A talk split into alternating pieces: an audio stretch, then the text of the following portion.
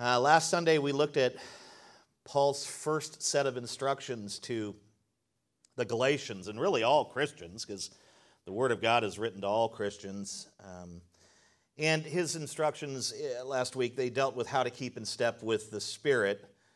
And the context is restoring a sinning brother or sister.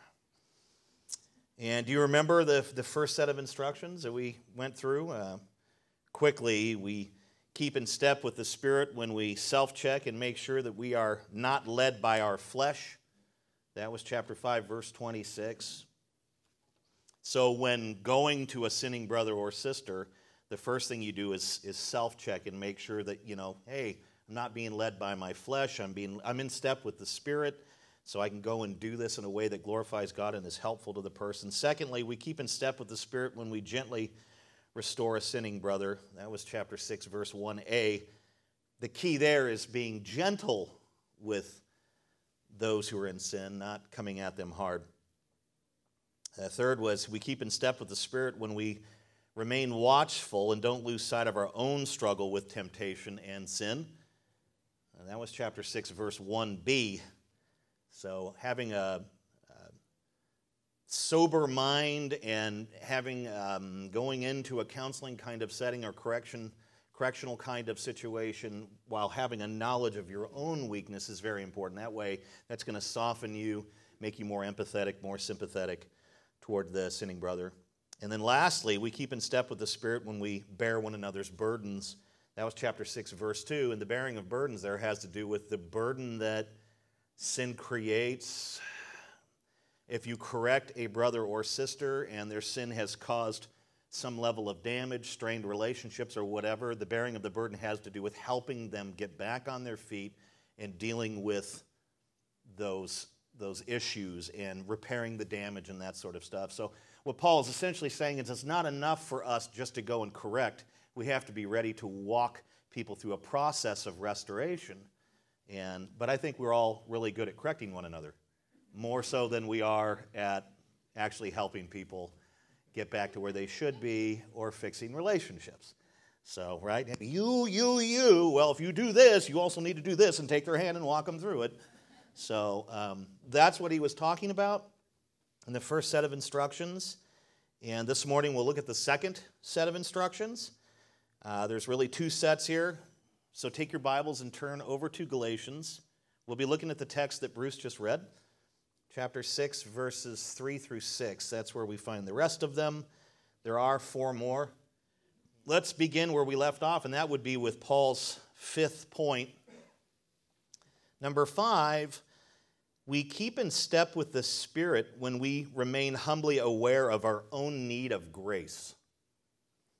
So, this is kind of like one of the previous points of being aware of your temptations and, and struggles and this sort of thing, so you can be humble and soft and gentle with others. But here, it, it, the emphasis is on your own need of grace. And we see this in verse 3 For if anyone thinks he is something when he is nothing, he deceives himself. I mean, you can just tell that that verse right there is just dripping and oozing with humility. The idea of being humble enough to recognize your own need of grace as you go to correct. This is monumentally important. It might be one of the most important steps or one of the most important uh, instructions here. The Holy Spirit produces Christ like humility in believers. It's not that he attempts to do that, it's not that he tries to do that. That is it's not a fruit that's listed in Galatians 5, but it is a fruit that is bore in the life of the believer. The believer, the true believer, is going to have Christ like humility. And, you know, it's something that we, uh, that battles, the Spirit battles with our flesh over this because the flesh is prideful and it's not humble. But this is a quality that's going to be present in the person who has the Spirit.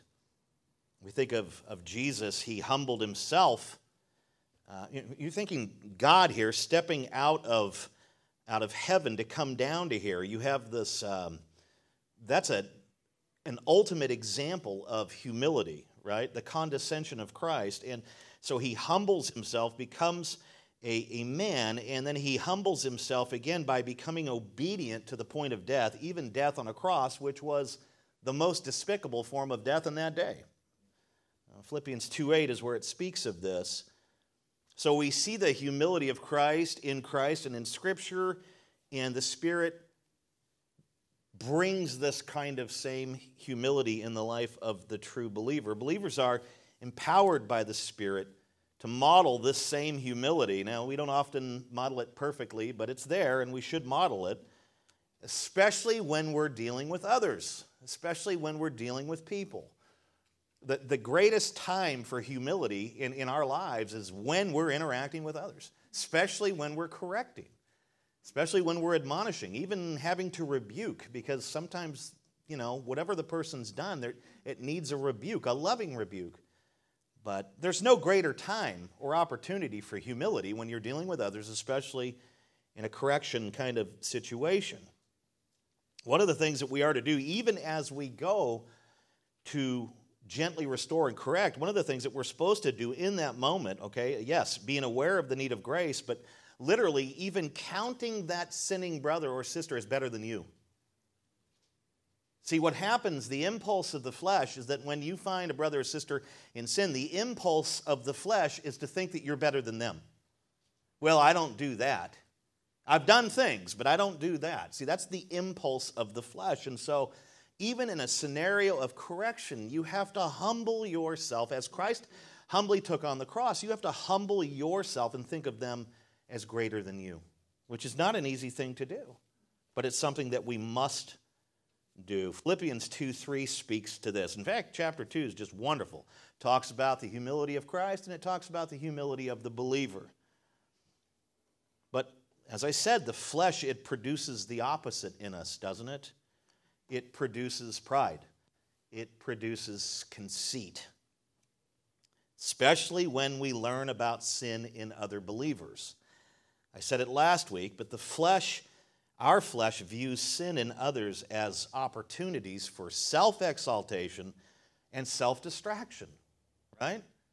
Well, when somebody else is sinning and you find out about it, you quickly forget about your own sin or your own struggle or anything that's going on with you. Sometimes you exalt yourself by saying things like, Well, I, at least I don't do that. I'm not like the tax collector, so to speak, like the Pharisee.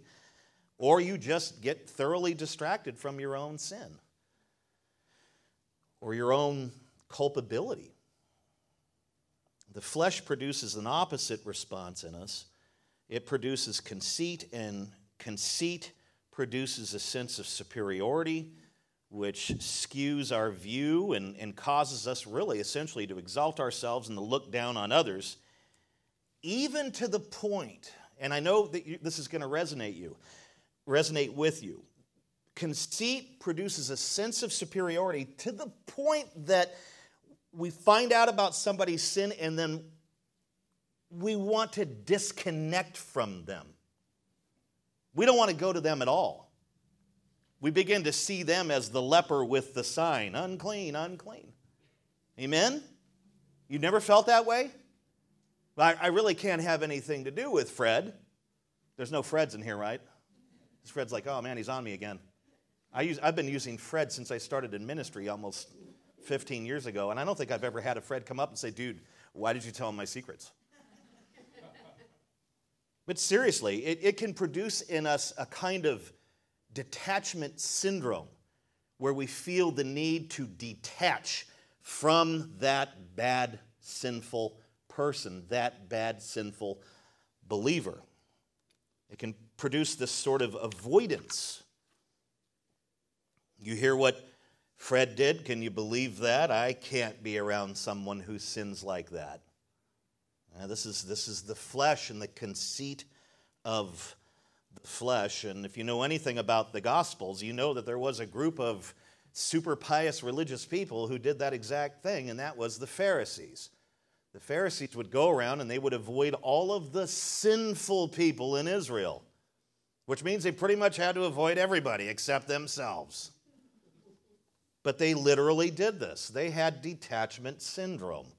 They thought that even being by someone, it wouldn't lead them to sin like they were weak in their flesh. It would just make them look really, really bad. Well, I can't be associated with that kind of person because that's going to tarnish my reputation. That's the conceit driven, fleshly kind of response to others sinning.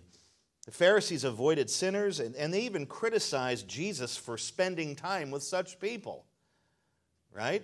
While Jesus was eating at Matthew the tax collector's house, and being a tax collector was probably the worst thing you could do as a Jew because you were essentially working for Rome. You were treasonous in the Jewish eyes, but he dines with Matthew, who became an apostle, and he's over at his house eating, and the Pharisees are outside the door complaining to the other disciples. And they're saying things like, Why does your teacher, speaking of Jesus, why does he eat with tax collectors and sinners? Why does he associate with those sorts of people and those types of people? Matthew 9, verses 10 and 11. That is the detachment syndrome that comes from an inflated view of self and conceit. Now, I'm not saying, well, then I guess I counter this with going to the next bar I drive by and hanging out there all day while people are swirling whiskey around in their mouths. I'm not promoting that. I'm just saying that when you find out about sin in a brother or sister, it has the ability to raise us up to this point of out of bounds self awareness, and I can't even be around that person. This is what happens. Are we supposed to be disconnecting from brothers and sisters who stumble into sin, or are we to be gently restoring them? According to the text, gentle restoration, not detachment. Don't be, it's very Pharisaical if we take the Pharisaical route. I can't have anything to do with them. I'm not contacting them anymore. We have to be careful there.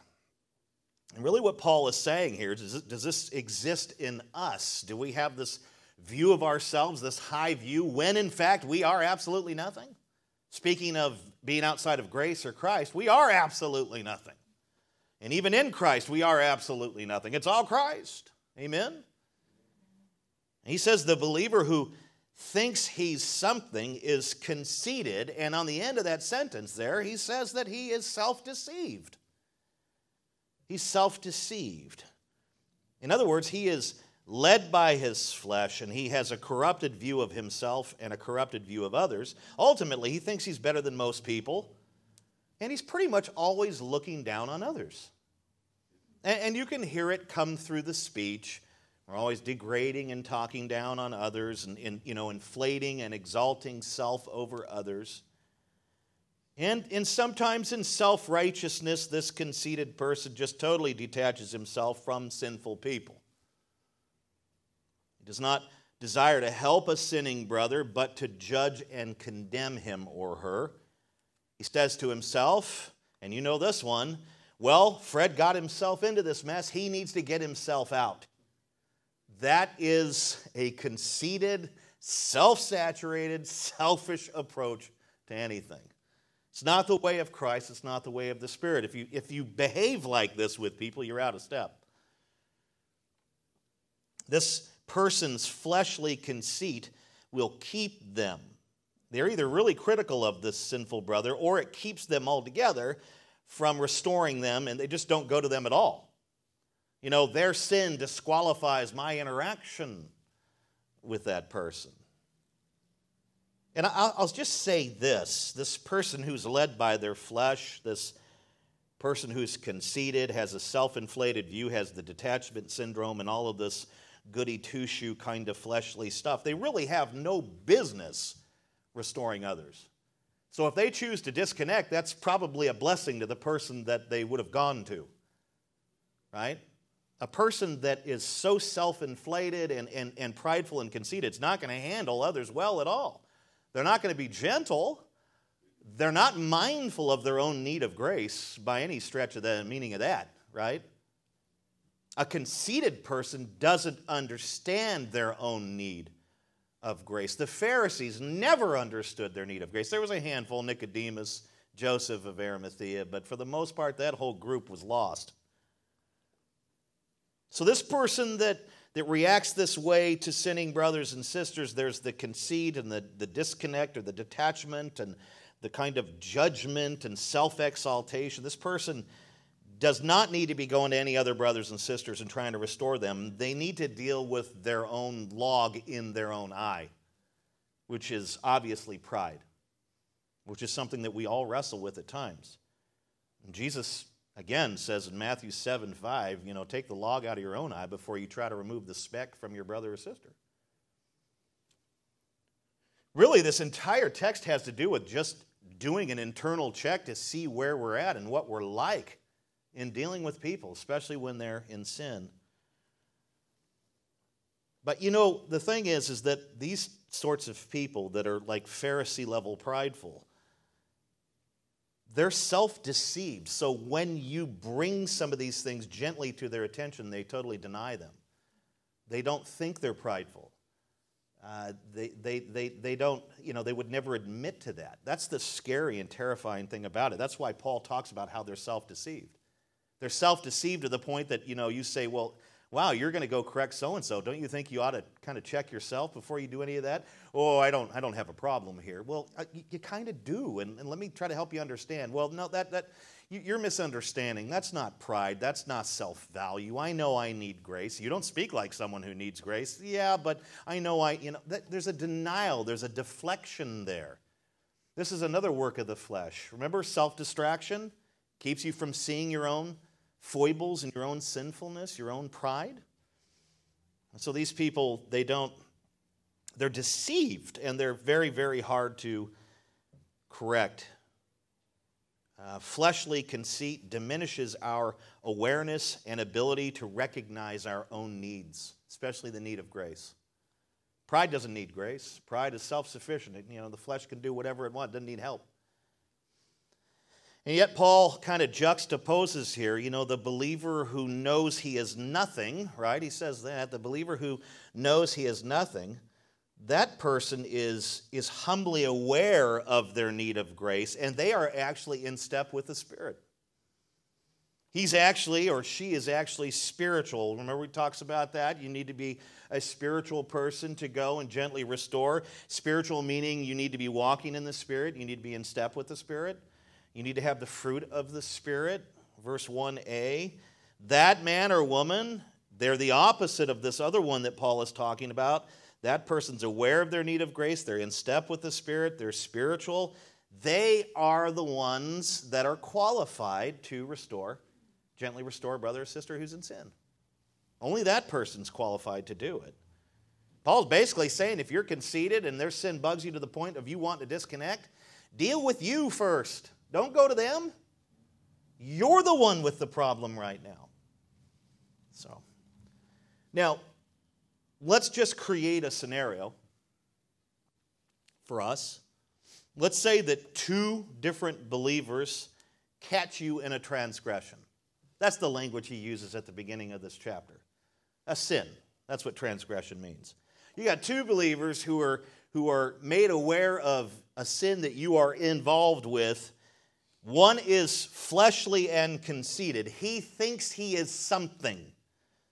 And you know this because this isn't a person that all of a sudden starts acting like they're something. It's a trademark of prideful people. Everyone knows that they think they're something.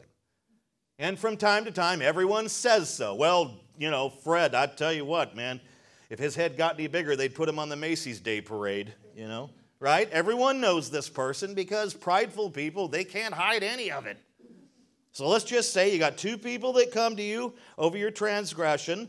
One thinks he is something, right? And then the other believer, and he's completely different or she's completely different. They're very humble and uh, they clearly seem to know that they are nothing apart from Christ, nothing apart from grace. There's just a, a humility and a gentleness about them, right? So you've got the, hey, man, I think I'm something. You got the one goes, I'm nothing. I'm a turd, right?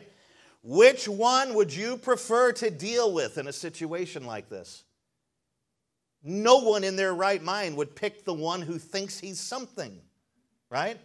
Unless you think you're something, and that person's pride's going to somehow, you know, build up your pride. This is a, I don't mean to be harsh here, and this is a struggle, I think, for all of us, but if you people aren't coming to you for counsel at times or for help, maybe you need to ask why. And maybe it's not because of them. Maybe it's because of the way you carry yourself. Because if you think you're something, you're, you don't have that humility about you, you're not going to be an attractive option for someone who's struggling or hurting with sin or has these other issues. Amen? Now, I get a lot of counseling people coming to me, and I don't think it's necessarily because I'm always humble. I think it's because I'm the pastor and I get paid to do it. Right? Stop. You know? Sometimes I think I'm something. Do we not all think this at times? It's natural, it's normal. It's not of the Spirit. But ask yourself that what type of person am I? Am I one who projects that I'm something, or am I one who projects that I'm nothing, especially apart from grace in Christ? It's a great test. But I think we would all answer that question. Well, I would want the second believer to come talk to me. If, if I'm in sin, I want that guy or gal to come talk to me. I want that one who's gentle. I want that one who's meek. I want that one who's gracious, that one who's merciful. I want Bruce Filbrin. Amen? Yeah? I don't want Paul Rogers. I don't want Phil Baker. No, I'm kidding. Paul was pretty gracious. I'm kidding. He was very gracious. But I tend not to be at times. Sometimes sin annoys me. Amen? I just get annoyed with people's sin. I'm like, why do you do that? You're stupid. Thank you for the counseling. I'll find another church. You know, it's like, and that's just a lack of patience. And that's a inflated view that I have of myself at times. If I'm short and impatient, then I'm not where I need to be. You know, I'm not where I need to be. If we find ourselves in a situation where we feel led to restore a sinning brother or sister, we need to perform a self check to make sure that we are in step with the Spirit, right? We talked about this over and over last week. If we are humbly aware of our own need of grace, then it certainly seems that we are in step with the Spirit and should proceed. You, you know, and you know that you need grace, and you know that that sinning brother or sister needs grace, and you're determined to go give them as much grace as you possibly can. That's the right attitude, and that means that you're in step with the Spirit because that is the Spirit's work in you. And yet, if we are pridefully unaware of our own need of grace, we are being led by our flesh. We need to deal with the log in our own eye. We keep in step with the Spirit when we remain humbly aware of our own need of grace. Let's move to Paul's sixth point. Six, we keep in step with the Spirit when we test our own work rather than criticize the work of others. Verse 4, he says it like this But let each one test his own work, and then his reason to boast will be in himself alone and not in his neighbor. It almost sounds like he's saying, It's okay, take a little pride in what you do. That's not at all what he's saying. Fleshly conceit not only diminishes our awareness of our own needs, our own need of grace and these other things, mercy, it diminishes our awareness of our own deeds. It kind of blinds us from our needs and it blinds us from our own deeds. We're focused on what that we're focused on that other person's works or deeds, not on ours. This is what happens.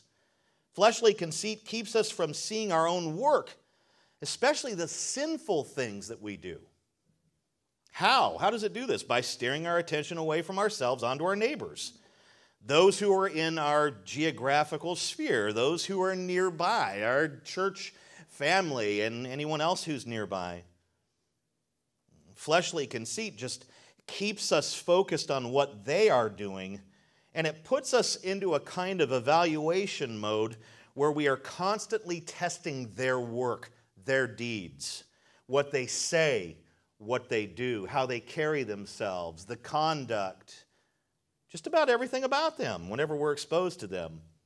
And when their work, their deeds, their words, and whatever it is that they're doing, when those things that they're all about and doing don't meet our self righteous expectations, we criticize their deeds and we even sometimes boast about how sinful they are. This happens here. We're constantly testing the work of others, seldom testing our own work. We become experts in what everyone else is doing and complete buffoons when it comes to testing our own stuff. This is fleshly conceit. You see, the Spirit will produce an awareness of yourself more so than an awareness of others. In fact, the Spirit really is not going to distract you with what everyone else is doing. He is going to help you focus on you. It's the flesh that causes us to focus on everyone else and to pick them apart and to criticize their efforts or works. Guilty, I do this from time to time. To even boast about someone's sinful works and deeds. Again, did you see what Fred did? Can you believe it? I can't believe he went outside of his marriage. And that would come as a surprise if you knew Fred well, but I mean, these things happen. Sometimes we learn things about people that we were close to that makes us feel like we were never close to them. I must not have known Fred very well. The wrong response in those scenarios is flesh and criticism and well, you know, sometimes we even push it further and say, I don't even think that person's a believer, right? And they worshiped alongside of you for eight years, and then they did one ridiculously terrible thing, maybe like King David. I wonder how many people in the kingdom of Israel wondered if David was actually a believer after they discovered what he was doing. How do you sleep with another man's wife, get her pregnant, and try to hide it by murdering her husband? That sounds like the devil. I don't think he was a believer at all, and yet he was a man after God's own heart. What? Does that mean I can sin like that be a man after God's own heart? That's not what made him a man after God's own heart. It was his repentance and his ability to come back to where he should be, which was a spirit indwelt reaction to those things, even though it might have taken a little bit of time.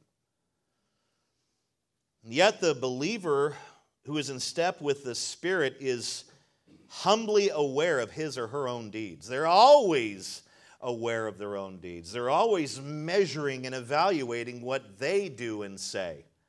And when what they do and say doesn't measure up to God's standard, it doesn't, it's not pleasing to Him, it's not in step with the Spirit, it grieves them. They're not overly concerned about the neighbor. They're slightly underly concerned about themselves, because I don't think any of us hit the mark 100% on that, but they are concerned about themselves.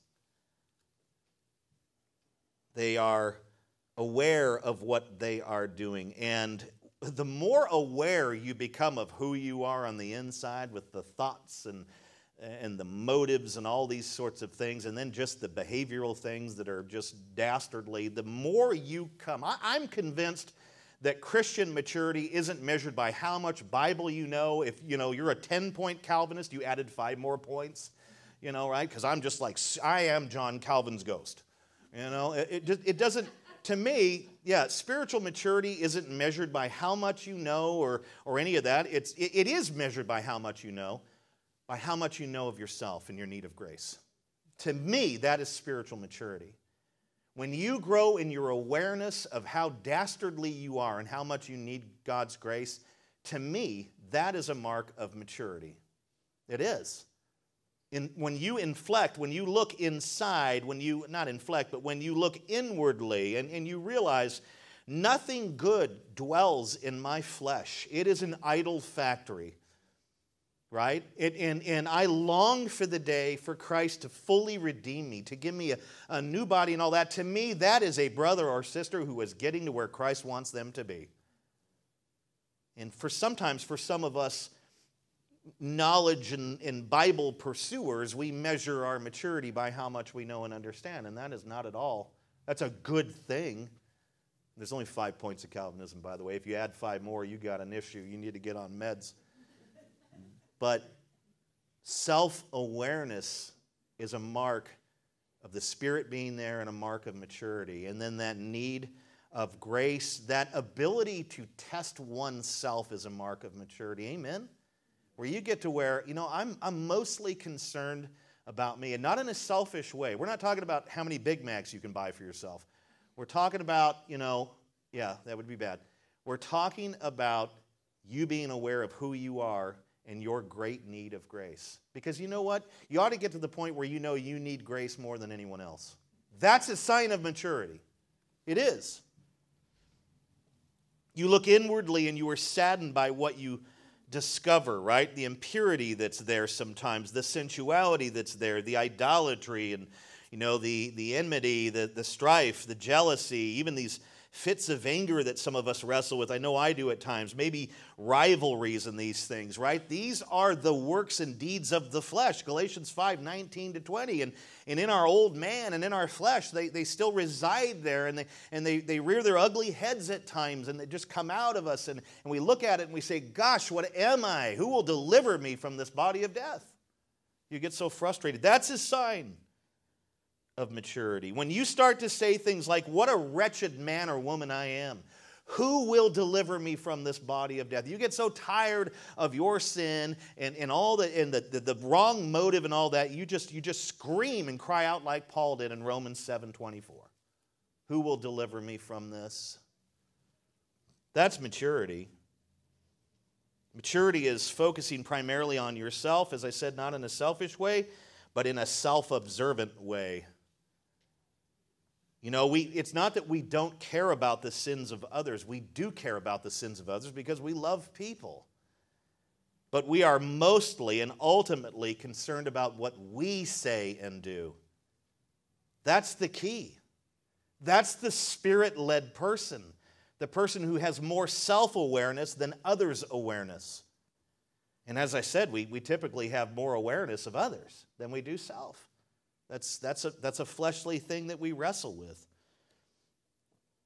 And when, our, when we evaluate ourselves, because that's the mature spirit thing to do, when we do that and our, our works fall short, our deeds, our, our words, and, and the things that we say when they fall short, what do we do? It's the spirit led thing to do, walking in the spirit, you confess.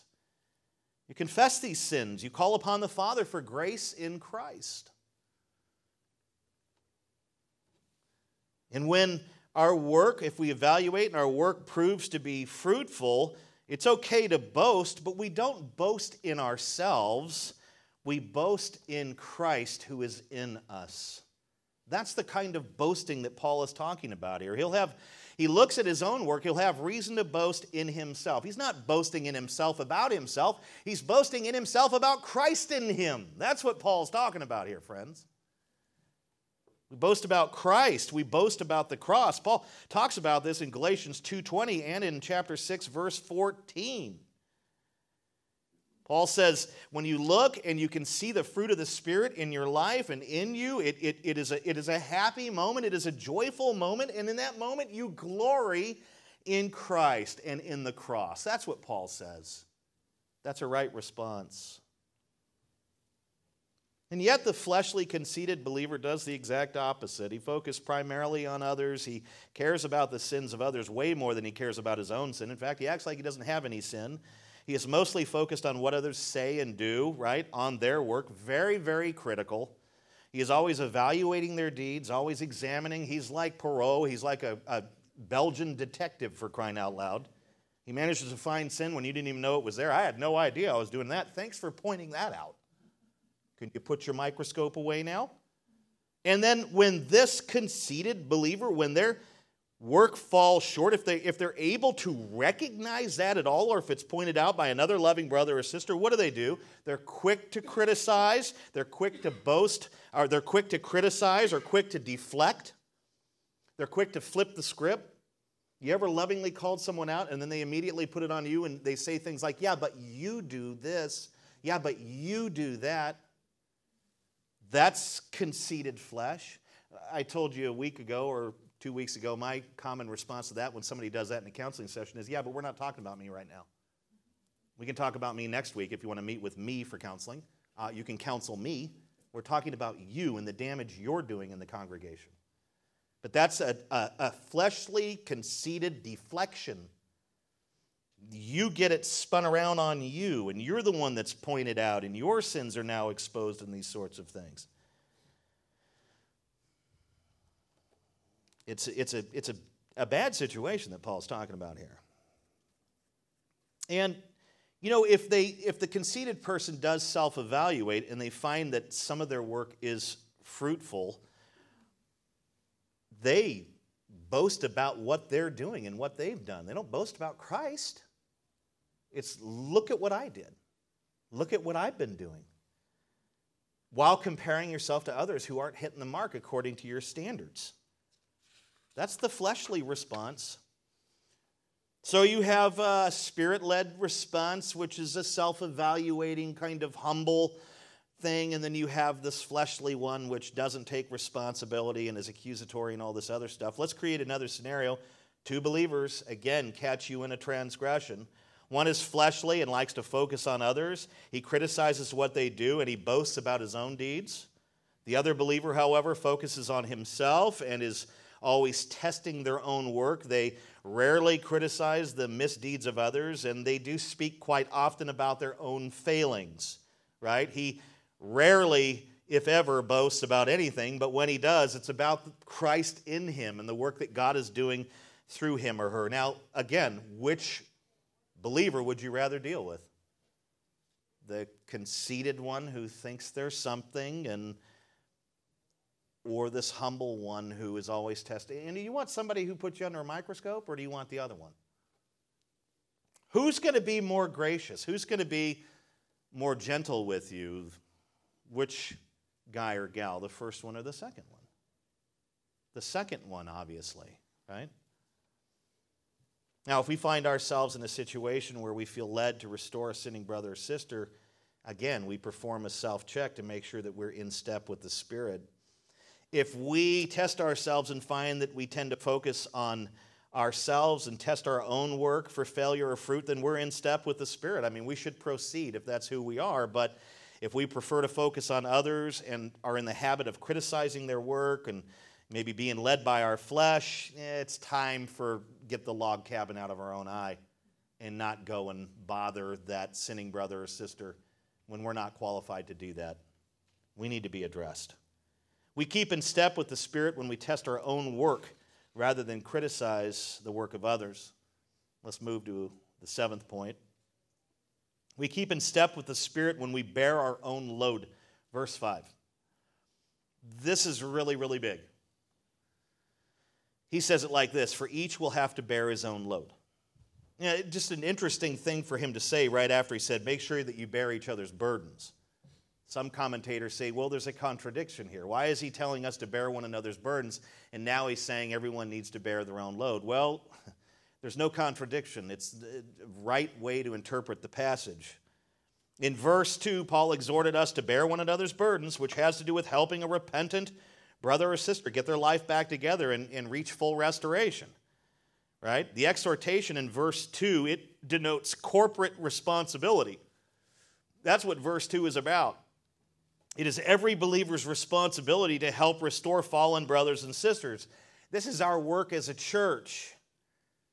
It may be that this happens in our congregation and one or two brothers or sisters help a person, and that's fine. The whole church doesn't have to show up at the counseling session. But the idea in verse 2 is that it's a corporate exercise. The whole church bears the responsibility of helping brothers and sisters who fall into sin and helping to restore them keep in mind that brothers fallen brothers and sisters are not restored by other another brother or sister they're restored by their churches amen I, I, can't just restore someone who you know destroys their life and marriage it's not just up to me to do that the whole elders have to get on board with that everyone who's been touched by that has to get on board with that the whole church has to rally to the side of that repentant brother or sister so in verse 2, Paul is talking about corporate responsibility.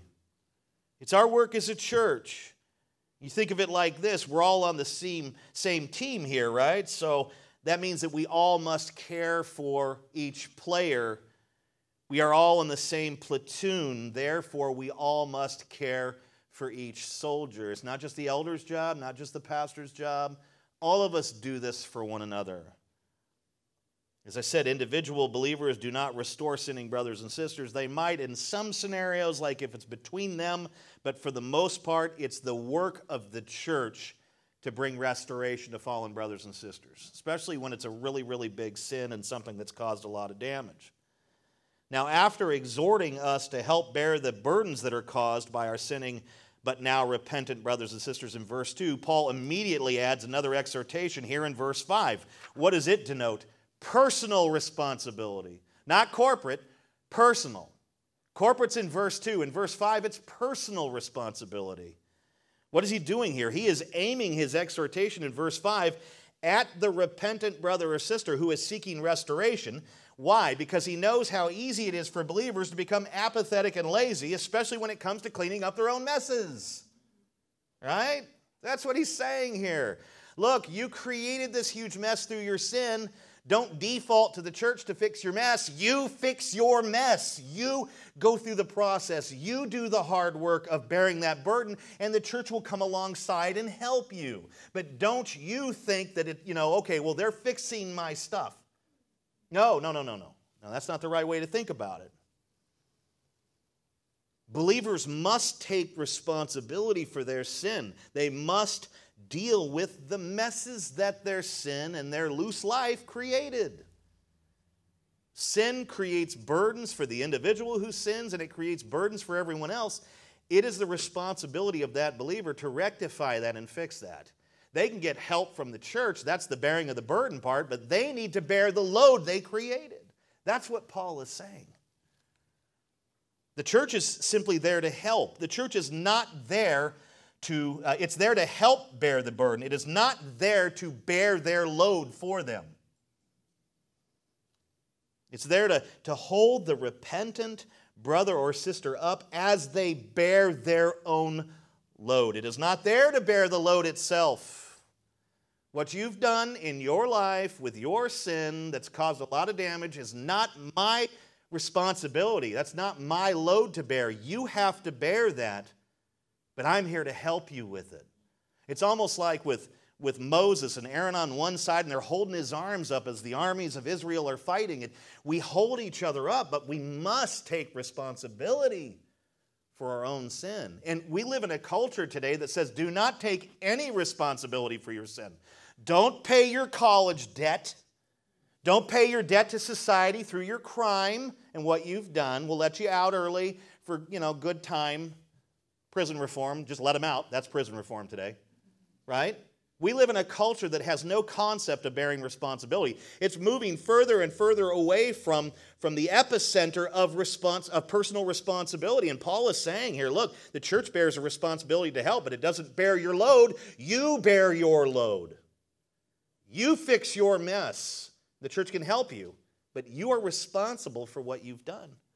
And that's just not the direction of our society, which bleeds into the church and causes Christians who get themselves involved in stuff to be very lazy and apathetic and to sit back and go on to cruise control while others go around with a pooper scooper and clean up their mess, fix the relationships they destroyed. It's not right. It's very, very sinful to negate your responsibility to bear your own load. Christians today, they want to take their load and put it on the backs of everyone else. No, you have to bear it. You have to bear it. Think about it like this the load is a consequence of behavior. If someone other than the person who created the load bears the load, how is the person who created it ever going to learn from their experiences? Well, I just don't want them to suffer. They need the spice of suffering. They need to feel the sting of what they've done, or else they're not going to learn from it. We go around fixing everyone and fixing their stuff all the time. People don't learn. That's what our government is trying to do today, is to fix everyone and to be everyone's God and parent. And, and we don't want to get in the business of doing this. How is somebody who doesn't bear their own load, somebody's carrying it for them, how are they going to grow in experiential knowledge and wisdom, how are they going to grow and learn to fear the Lord if they don't bear the consequence of their poor sinful decisions? If the church bears their load, the brother or sister will not learn to take sin seriously. The load is a consequence. If somebody else bears it, they're not going to bear the consequence and learn from that. Bearing another believer's load by doing all the work for them, by doing everything for them, well, it's my service to the Lord. No, you're making a big mistake. But when you do this, what you're essentially doing is sparing, it's like sparing the sinning child the rod of discipline, which makes you a willful party to their destruction. Proverbs 19 18. Now, fleshly conceit says, I want them to bear the load, and I want that load to be so heavy it crushes them because I don't like what they did. That's a wrong response. That's fleshly conceit. I want them to feel the sting of their poor decisions, but I also want to be there for them to support them and help them make better decisions and to work through this process of restoration. That's the right attitude. That's the person who's walking with the Spirit. But I'll tell you, this this whole idea of not bearing our own loads, it's a, it's a huge problem in the church today. And Paul is not just exhorting the repentant brothers and sisters to take responsibility and bear their own load. He is warning them not to push their load onto the shoulders of other believers. And that is what is a huge problem today in the church. It's the idea of, of, of, of shoving all my stuff and all my travail and everything onto the backs of everyone else. That's a big problem in the church today. I mean, think about it for a moment here. Do we not all have stuff that we're dealing with? Hmm? We all have our own burdens. We all have our own loads to bear. And some of these loads that we're bearing aren't loads that we created through ridiculous sinful behavior. They're just, you know, it's the load of daily life. And some of us are bearing heavier loads than others, right? Not all of us are bearing the exact same load. Some people's loads that they're bearing are, you know, we look at it and go, You call that a load? That's a shovel, pal. I got a dump truck. That's flesh. I mean, we all have, you know, we have health issues. That's kind of a load. of marital issues at times. That's a load, you know. Family issues, job issues, sin issues, church issues, societal issues, right? There's no you know, we have an abundance of cultural and societal issues these days. Eh, this stuff never stops, it just never ends. Amen? And the minute that your load starts to feel a little lighter, all of a sudden life throws a pallet of bricks on you. Boom. Carry this for a while, pal. Amen? Sometimes the load we bear feels so heavy, it's just too much to bear, and we feel that it's going to crush us. And we get anxious and, and, and scared and anxious and, and filled with dread and fear. And we start saying to ourselves, I don't know how I'm going to get out of this. And right, this happens. I mean, this is, this is the bane of human existence. This is all of us. But do you know what doesn't help? What is absolutely fleshly in this instance? Complaining about it all the time. Mm. Non stop complaining about your load, about your burdens. Or how about uh, sometimes it comes in the form of complaining or it comes in the form of a fake prayer request, but you're just determined to tell everybody about your load? Hmm? The way Christians have learned to try to get away with this is by saying things like, you know what, I've got something for you. Fred, I know you've, you've been restored in the church. I'm using Fred again, but I've got something that I, I need to just, you need to pray for this. And then brrr, there's an entire newspaper's worth of drama. And then Fred walks away going, I have no idea what just happened. I think I'm going to go back to the bar. You know, telling everybody about your load. I, I remember hearing a message one time by uh, Chuck Swindoll. It was on the radio, and I was driving to Costco, and, and I was listening to it, and, and he was talking about complaining in the church. And I, he might have been talking about the bearing burden part here in Galatians. I don't know where he was in the scripture, but he was talking about how this older lady kept complaining to everyone in the congregation about her back pain. And I thought, you know, what's he going to do, man? Is he, you know, I mean, he was like, he started yelling, like, woman, stop complaining to everyone about your back, you know, and blah, blah, blah. And I was just like, whoa, that just seems so unpastor like and all that. And then, like, after many years of ministry, I'm like, yeah, stop complaining about your, I mean, we know, we know your back hurts. Mine hurts all the time too, but you never hear me say anything about it. Right? You, you, you see, there's a line you can cross with your complaining and, and your load. And, and you, you know what? When you, when you complain about your load and you're telling everyone about it, you're not bearing it yourself. You're trying to get everyone else to do it.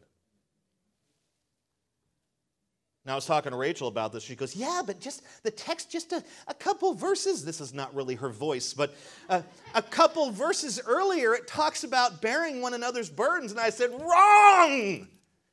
That's not carte blanche to complain endlessly about your stuff to other believers and bog them down when they're already bearing their own load. It is in a particular context that has to do with correcting a sinning brother or sister. That Galatians text has nothing to do with burdening everyone with your burdens. That is sinful. It is. I'm passionate about this because for almost 20 years now, I've been getting, un, I've been getting people's burdens unleashed on me. And I'm like, I can barely stand. Amen? You feel like that sometimes? Is this fleshly? Eh, little bit maybe with the hyperbole, but what are we exhorted not to do in Scripture over and over? Complain. What are we being exhorted to do here? Bear your own load. Complaining doesn't help. You burdening others with your own load when you're supposed to bear your load. And I love when we cloak these things in prayer requests. Really, what that believer wants to do is just unleash how bad of a week they had and then hang prayer request on the end because they secretly know it's sinful to endlessly complain about how bad their life is. You know, every complaint is a, an attack on God's providential sovereignty. Every complaint is an attack on the sovereign God. Every complaint. Boy, if we just thought like that, I think we'd stop complaining, wouldn't we? We're in our circumstances because God is sovereign and providential. He has us bearing these loads for a reason, but we're just trying to get out from under it. Oh, I don't like that. It's an attack on Him. I think complaining is ultimately offensive to God. That's why it's called sin in the Bible. Those of you who have children, if they've reached complaining age yet, You'll know a little bit about what the Lord is experiencing there when all his children are griping about the load they don't want to bear. Amen? Yeah, it's weird. They, they, they start off real cute, vipers and diapers, and then they start to turn into the serpent in the garden. They get to a point where all they do is complain about everything. And then they kind of grow out of that and get to a point where they don't want anything to do with you. That's vacation time for us parents. It's just weird. You usually see it at dinner time, right? Oh, I don't want goulash. God sovereignly ordained goulash for tonight. Eat it with a smile or I'll break your neck. Right? Just the name. Can we just change the name goulash? That's like, who? You want people to eat that? It's actually really good, though. I, you like goulash, Bruce? Somehow I knew you would. So, what Paul is doing is he, he's not exhorting the repentant to, he's saying, don't negate your responsibility to bear your own load. You know, here, here's some things that Scripture says we're to do, right? Okay? We're, not to complain, we know that. We're not to be telling everyone about our load all the time. We're not to be burdening others with our stuff. But here's some things that we are exhorted in Scripture to do, right? Um, we're exhorted to confess our sins to one another, James 5, 16 to A, or 16a. And that text has to do with someone who's sick, and maybe the sickness that they have might be tied to some kind of sin that has made them sick. So there's a specific context there. It's not just like go up to the next believer you, you know you know and hey, by the way, I do this. You know, it's like, thank you. Feel my breakfast coming up right now. Scripture exhorts us to pray for one another. Same verse, chapter 5, verse 16b, but it, again, it's in a context of sickness and potential healing. Scripture exhorts us to bear one another's burdens regarding restoration. Chapter 6, verse 2 of Galatians. Remember the context. It's not just any burden, they're specific to a restoration process. Scripture exhorts us to love one another through humble service. John 13, 34. You know, Jesus washed his disciples' feet, gave them that commandment of love. You know, love one another as I've loved you. Scripture exhorts us to spur one another on toward love and good deeds. Hebrews 10, 24. Scripture exhorts us to encourage uh, each other with psalms and hymns and spiritual songs. Ephesians 5, 19. Scripture exhorts us to encourage one another and build each other up. 1 Thessalonians 5:11. What I can't find in scripture is a verse that exhorts us to bog one another down with our load. I can't find it anywhere. I can't find that verse. And as I said, people try to use Galatians 6 2 for that, but it has a context and it has a particular, it has a very narrow meaning when it, you're restoring a, a brother or sister, right, to the congregation, when you're working on that, you help them bear the load.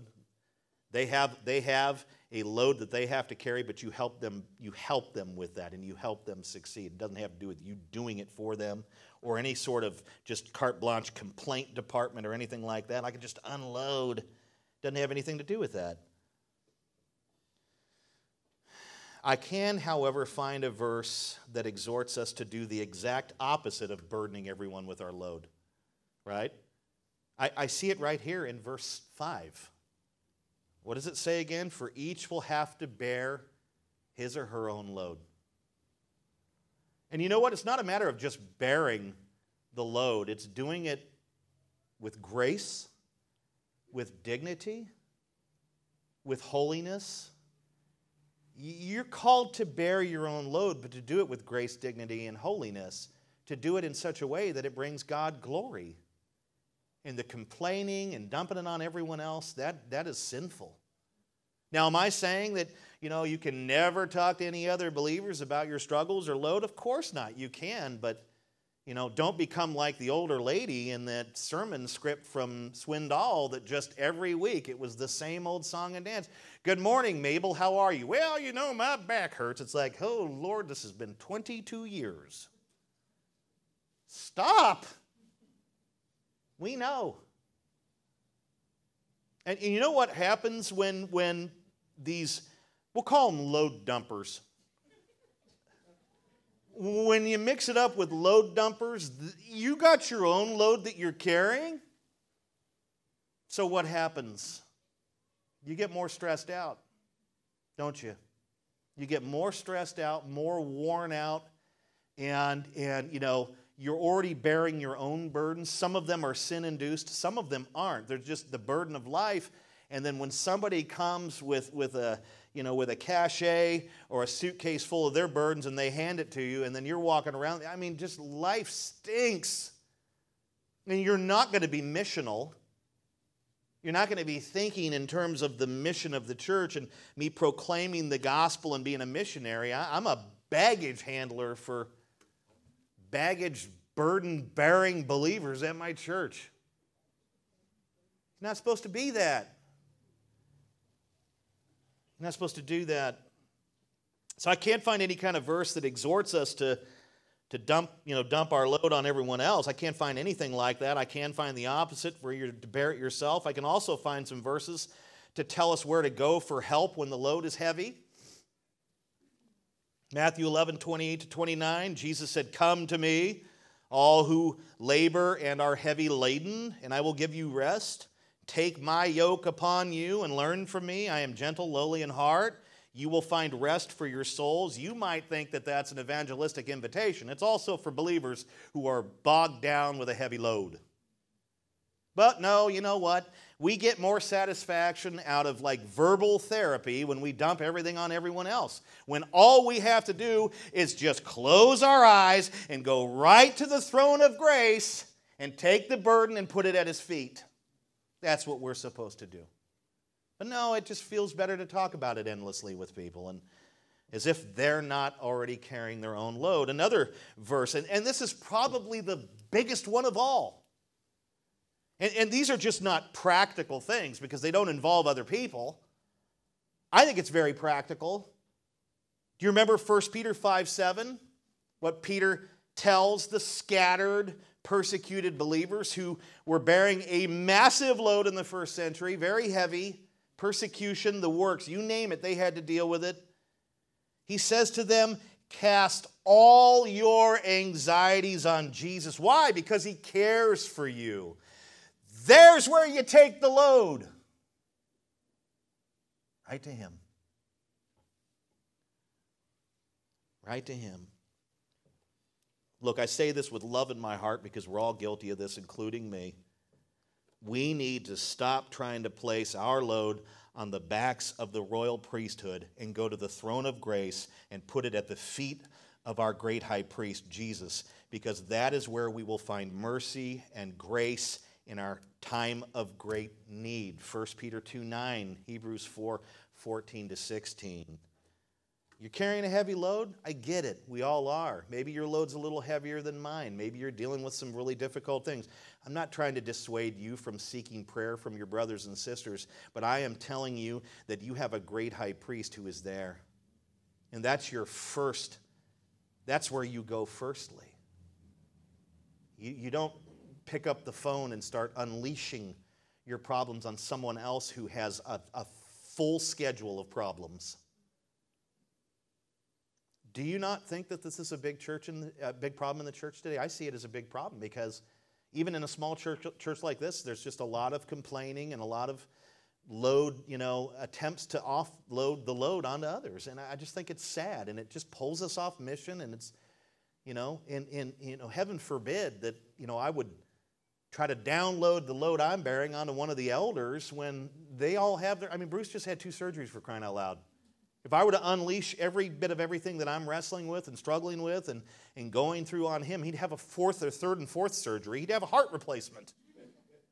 It'd blow him right out.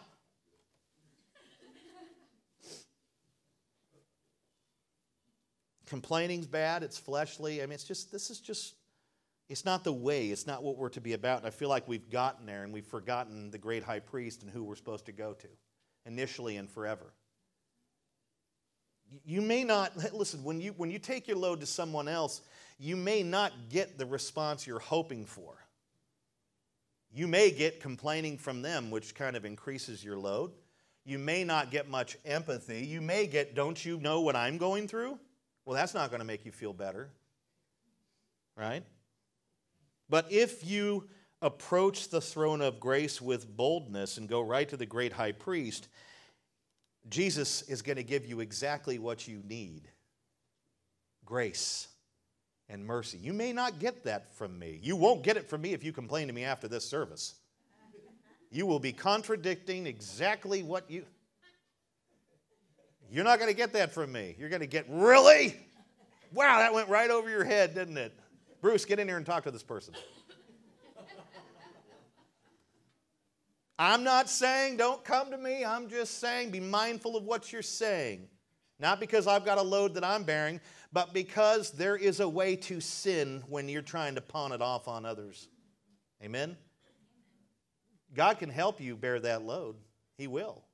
He hasn't put anything on you that, you know, that, that's beyond his capability to help you carry. Sometimes he does overload us to break us because of our pride right? You get smashed under all those pallets and you're like, I'm done. You got a little white flag. I'm good. I was an idiot. Right?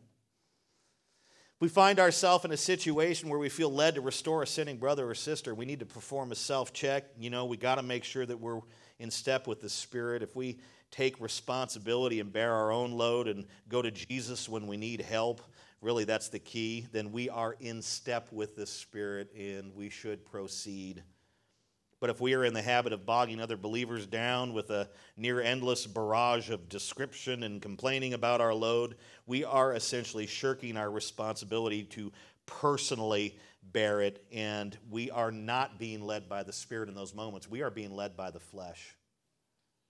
We should deal with the log in our own eye. We keep in step with the Spirit when we bear our own load. Let's move to Paul's eighth point. We keep in step with the Spirit when we receive correction and share good things with those who teach us. This is important. Verse 6. Paul says, Let the one who is taught the word share all good things with the one who teaches. Kind of seems like an out of place verse, but it fits perfectly with what's going on here. This exhortation from Paul is also aimed at the repentant brother or sister who is seeking restoration. Why? Because he or she is the one who's being taught the word by that faithful brother or sister who's gently correcting them. And there's an assumption here made by Paul, and that is that the spirit led believer is using Scripture to gently restore a sinning brother or sister. He assumes that they are being taught the word by that faithful brother or sister who's there to love them. What does that assumption from Paul teach us? It teaches us that we better use the word when dealing with the sin of others. Right? Paul assumes it, right? Let the one who's taught. So that brother or sister who's gently correcting, they're using the word to do this. His assumption here tells us that we better use the word, we better use scripture when it comes to gentle correction. Going into a counseling situation where gentle correction is needed without a Bible is like going into a gunfight without a gun. It's like going fishing without bait. It's like playing tennis without a racket. That doesn't make any sense. The Bible is the Christian's tool of the trade. It is profitable for teaching, for reproof, for correction, and for training in righteousness. 2 Timothy 3:16. When you've got a Bible with you, you've got everything you need to equip the man of God for every good work. 2 Timothy 3:17. But if you don't have a Bible with you, you've only got you. Now, some of us are very familiar with Scripture. You know, we can cite it verbatim from memory. We can apply verses as we're listening to the plight of someone. We know the verses to go to, and we can apply those verses, right? Some of us are like that, but I say, why take a chance at all?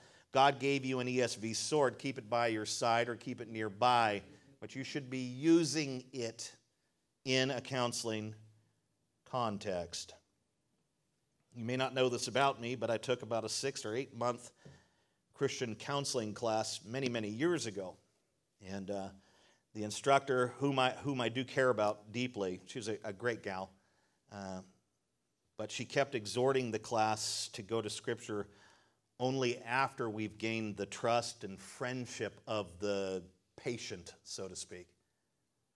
You know, yeah, Scripture is an important tool that you can use in Christian counseling, but, you know, you, you need to make sure that you earn the right to, to use scripture. So, you know, you need to wait and, and you know, don't, don't just start with that. You know, go to that at, toward the end or when you feel like you have permission to do it. And you know how I am, so every time she would say that, which was every class, I would interject.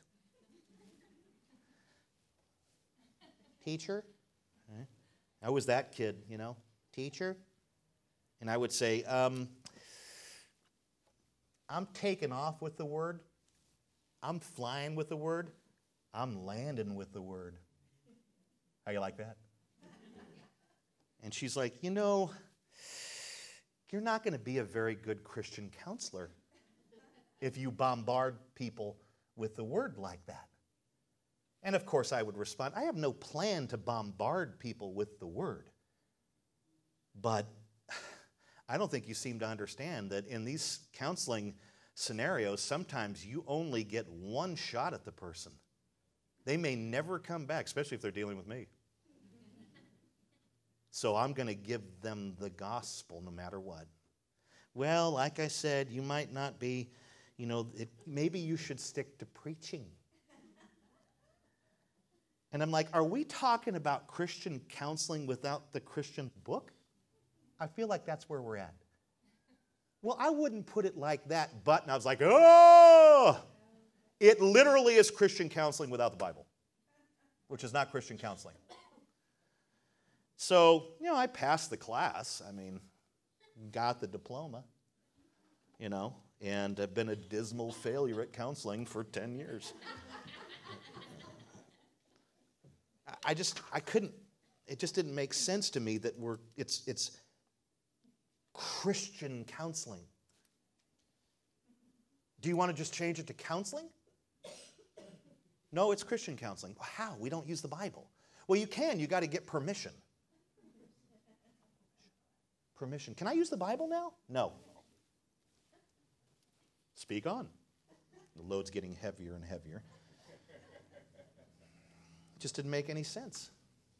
And that kind of describes churches today. The last thing they go to is the Bible. The sermons are 15 minutes long, but they've got 82 songs about how Jesus lets us run free. Paul exhorts the repentant brother or sister. This is the one who's being restored. He exhorts them, he encourages them, those who are taught, to share all good things with those who teach them. That Greek word behind the phrase good things is agathos. Um, Paul uses it in Romans 10:5 where he described the good tidings of the gospel.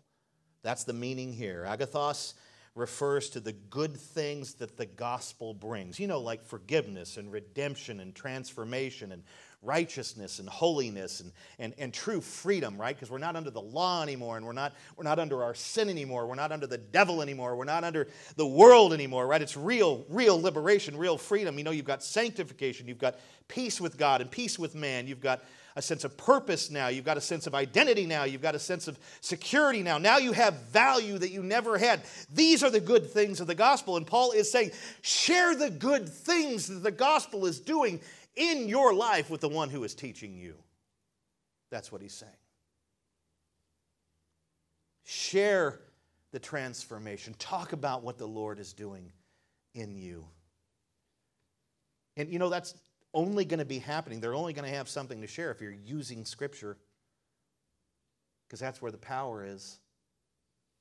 That's where the gospel is.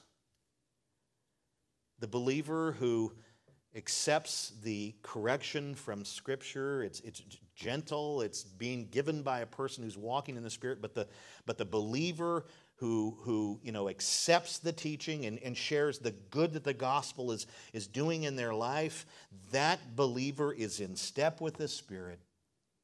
Why is that? Because the Spirit is the one who reveals the gospel and all the good things that are in it. 1 Corinthians 2:10. Literally, when I share the good things that are in the gospel, the Spirit is speaking through me. Closing. I'm going to end quickly with a bonus point. Number nine. This is needed because the scenario we've been studying in Galatians 6 1 through 6, it describes a repentant brother or sister who is seeking restoration, right? That's the context. What should we do if a brother or sister we seek to gently restore won't repent and won't pursue restoration? How do we deal with that one, right? Because that's not addressed here. Maybe you've been saying to yourself over the course of two weeks, yeah, but you know, I've, I've gone into these scenarios where I've been led by the Spirit and walking by the Spirit, but man, that person was not receptive. They were belligerent. They dug in. They deflected. They blamed me. They blamed others. And right? Because that happens. I'll tell you what, that happens more than the actual person repenting. In fact, what happens more than anything is people leave the church. That's what happens. What do you do when you go to them and you're gentle and, and you, you know you're, you're, you're in step with the Spirit in all these ways? You've tested yourself and, and you're ready to go and you go to them. What if they downplay their sin? What if they dismiss you? How do you deal with that? What if they make up excuses and blame others? Because that happens all the time. If I had a dollar for every time that happened, I'd be going to space with Captain Kirk. Seriously. Are there steps we can take after, right, when, when this happens and it, it, doesn't work out? They're not, they're like, eh, you don't know what you're talking about, you're an idiot. Because that happens. What do we do? Number nine, we keep in step with the Spirit when we follow the steps in Matthew 18, 15 to 17, regarding the unrepentant brother or sister. That's the church discipline text. Step one, in verse 15 if your brother sins against you, go and tell him his fault between you and him alone. If he listens to you, you have gained your brother. That's really what Paul is talking about here in Galatians 6 1 through 6. Here's what you do when they reject you. Step 2, verse 16 but if he does not listen, take one or two others along with you, that every charge may be established by the evidence of two or three witnesses. So, what's the first thing you do if they're like, no, I don't think so, I'm not changing, I'm not repenting, you're, you're off your rocker, you don't know what you're talking about? What you do is you leave that meeting graciously and you find some other brothers and sisters that can go into another meeting with you and back you up, and maybe they can even provide some examples of what that brother or sister, sinning brother or sister, has been doing. So you go and get others. You get others involved. That's the second step. The third step, verse 17a. And we're talking Matthew 18 here.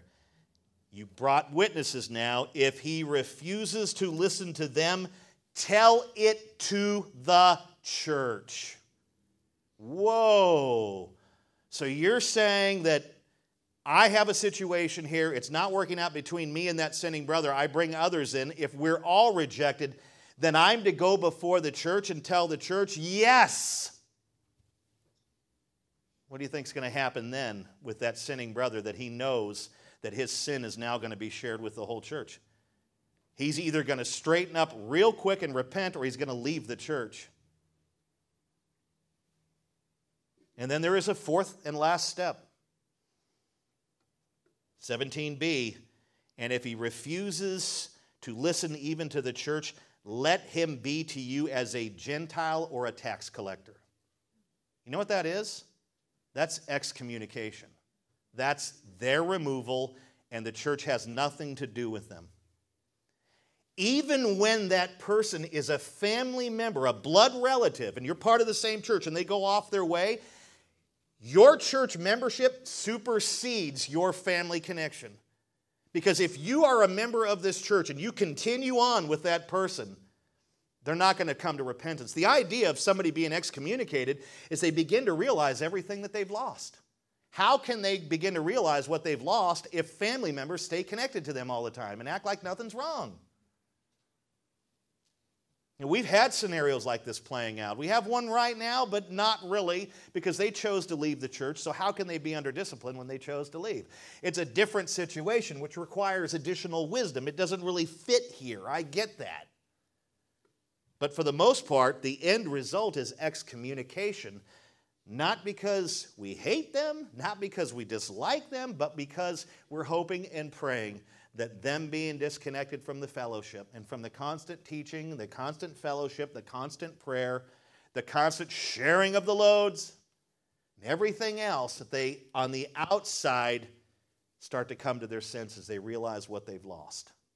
And that maybe the Spirit works in them in those situations to bring them some conviction, and then they want to do the right thing. But I'll tell you what, that is a that's a miracle, I think, when that happens because people get so hardened in their flesh that I know that if I went back, I would look like a fool, so I'm not going to do that. That's what they say. Well, you know what? If we're a walking in the Spirit as a congregation, we're not going to make them feel like a fool, are we? No, we're not. No, we're not. We're going to treat them gently and kindly, and we're going to help bear the burden that they created. That's what we're to do. You're in step with the Spirit when we are in step with the Spirit when we follow the steps in Matthew 18. God put that text right in there in that gospel so that we would know how to deal with sinning brothers and sisters who refuse to repent. And churches don't do a very good job of following that today because they don't want to lose people. Well, sometimes you have to lose people. That's God's will. Maybe sometimes the losing of them isn't an actual long term losing. They eventually come back because they realize how good they had it with that congregation and with those loving people.